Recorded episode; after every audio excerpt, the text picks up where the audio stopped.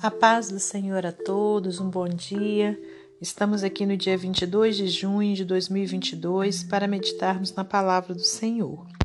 Eu te convido a abrir no Evangelho de João, capítulo 16, versículos 26 ao 33. Naquele dia pedireis em meu nome, e não vos digo que eu rogarei por vós ao Pai, pois o mesmo Pai vos ama, visto como vós me amastes e crestes que saí de Deus. Saí do Pai e vim ao mundo. Outra vez deixo o mundo e vou para o Pai. Disseram-lhe os seus discípulos: Eis que agora falas abertamente e não dizes parábola alguma. Agora conhecemos que sabes tudo e não precisas de que alguém te interrogue. Por isso cremos que saíste de Deus. Respondeu-lhe Jesus: Credes agora? Eis que chega a hora, e já se aproxima, em que vós sereis dispersos, cada um para sua casa, e me deixareis só. Mas não estou só, porque o Pai está comigo. Tenho-vos dito isso, para que em mim tenhais paz. No mundo tereis aflições, mas tende bom ânimo, eu venci o mundo. Senhor Deus e Pai, te louvamos e engrandecemos por tudo que tens feito e por tudo que ainda irás fazer. Pai querido, entregamos em Tuas mãos esse dia, nossa vida, nossa família. Pai, te pedindo que o Senhor continue a nos guardar, meu Deus, a nos livrar do mal, a nos proteger. Pai querido, repreenda, Pai, o coronavírus e todo tipo de enfermidade na nossa vida, na nossa família. Senhor, meu Deus, e que nessa hora o Senhor abre o nosso entendimento espiritual para que a gente compreenda a verdade da Tua palavra, que a gente não seja somente ouvinte, mas que a gente coloque em prática aquilo que o Senhor tem a nos falar.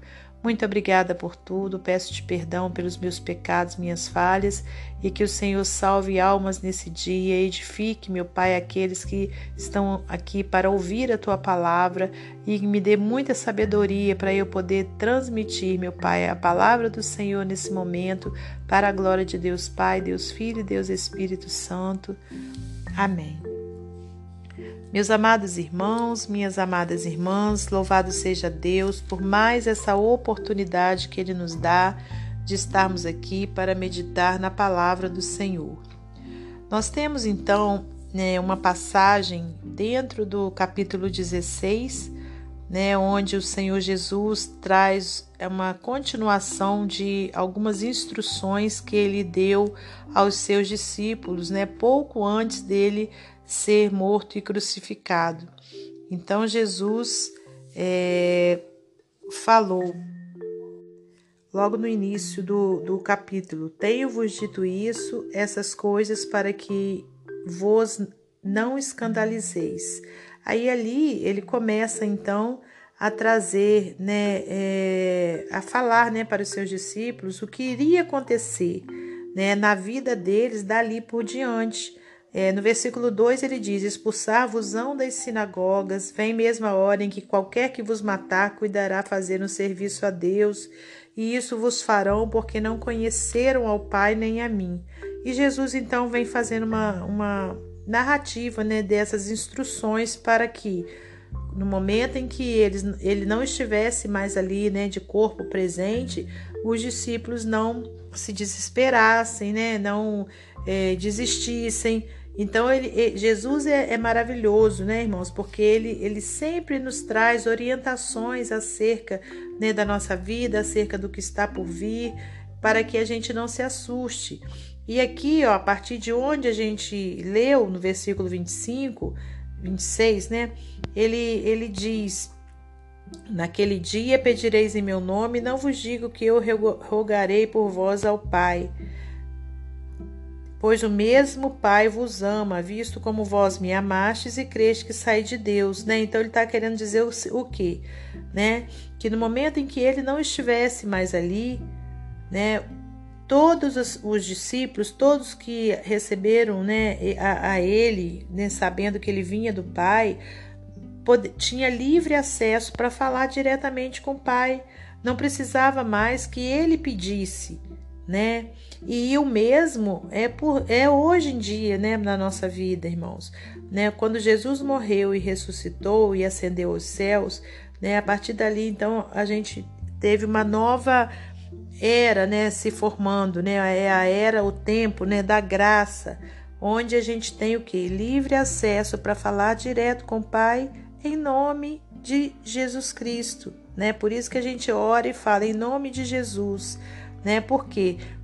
Porque nós temos essa graça, porque recebemos de Jesus, né? Essa maravilha da gente ter o livre acesso para falar com Deus. Versículo 27, olha. Pois o mesmo Pai vos ama, visto como vós me amastes e creste que saí de Deus. Saí do Pai e vim ao mundo outra vez.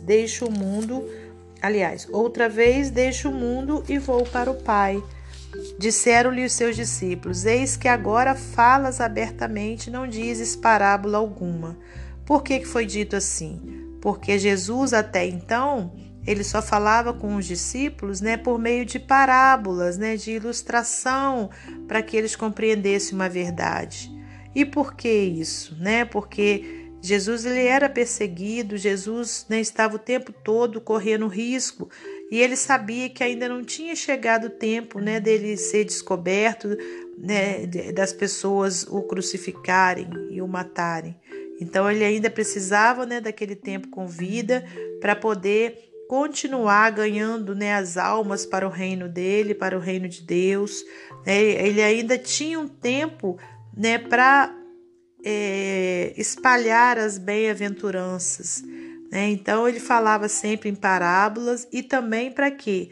Para que houvesse uma compreensão, né, daquilo que estava sendo dito pelos discípulos, né, mas que as outras pessoas que estavam ali ao redor, que não faziam parte ali, né, do corpo de discípulos, não entendessem, né, para que Jesus não fosse então preso e morto. Então ele falava em parábolas, mas só nesse tempo aqui já havia chegado, né, o momento de Jesus se deixar prender, se deixar ser morto, porque a gente sabe que Deus tinha todo o poder e tem, né, de mandar descer fogo do céu e fazer qualquer coisa e impedir que aquilo acontecesse. Mas era necessário, né, que Jesus passasse por tudo aquilo, morresse, fosse crucificado em nosso lugar. Né? Então, por isso que o Senhor, Deus, né, permitiu que tudo aquilo acontecesse com Jesus. Então, irmãos, aqui diz, olha, agora conhecemos que sabes tudo e não precisas de que alguém te interrogue, por isso cremos que saíste de Deus, né? E respondeu-lhe Jesus: credes agora? Né? Quer dizer, só naquele momento ali que eles estavam dizendo que criam que ele tinha vindo verdadeiramente de Deus, né? E tudo que eles já tinham visto, os milagres que já tinham acontecido, né? O testemunho de vida de Jesus, ainda assim, não tinha sido suficiente para que eles crescem, né, verdadeiramente. Então, por isso que Jesus fez essa pergunta: credes agora? Né? Eis que chega a hora, olha, Jesus continuando, e já se aproxima, em que vós sereis dispersos, cada um para sua casa, e me deixareis só. Mas não estou só, porque o Pai está comigo. Aleluias. Tenho-vos dito isso, para que em mim tenhais paz. No mundo tereis aflições, mas tende bom ânimo. Eu venci o mundo. Glória a Deus. Então, meus amados irmãos, minhas amadas irmãs, né, o próprio Senhor Jesus diz, né, que aqui nesse mundo nós teríamos aflições, né, mas que era o quê? Para a gente ter bom desânimo? De forma alguma. Era para termos bom ânimo. Aleluias, né? Porque Jesus venceu o mundo, né? Quando ele foi até o fim, perseverou até o fim, morreu na cruz, né, irmãos? E foi crucificado, né? E ressuscitou, ele venceu o mundo. É nesse sentido que Jesus fala. E a partir dali começou-se então o tempo da graça, né? Da graça de Deus, o tempo em que a gente tem livre acesso para falar com o Pai, né? E o tempo em que a gente está vencendo dia a dia as aflições, perseverando dia a dia, né, junto com Jesus Cristo, para chegar o momento, né, onde nós herdaremos o reino eterno que Ele tem para nós. Amém? Então, olha, que você e eu guardemos essa palavra no nosso coração e que a gente seja, né, praticante dela, que a gente coloque, né, em prática aquilo que a gente está lendo. E aqui, então, eu vou ler para você agora mais um texto do livro Pão Diário para finalizar esse momento devocional. Simulador de voo. Quando pilotos de avião estão em treinamento, gastam muitas horas em simuladores de voo. Estes simuladores dão aos estudantes a chance de experienciar os desafios e perigos do voo em uma aeronave, mas sem o risco. Os pilotos não precisam sair do chão e, caso colidam durante a simulação, podem calmamente sair andando. Simuladores são ferramentas de ensino fantásticas, úteis no preparo de um piloto aspirante para assumir o comando de uma aeronave verdadeira. Os dispositivos, no entanto, têm uma deficiência. Criam uma experiência artificial em que a pressão de controlar uma cabine verdadeira não pode ser totalmente reproduzida. A vida real é assim, não é? Não pode ser simulada.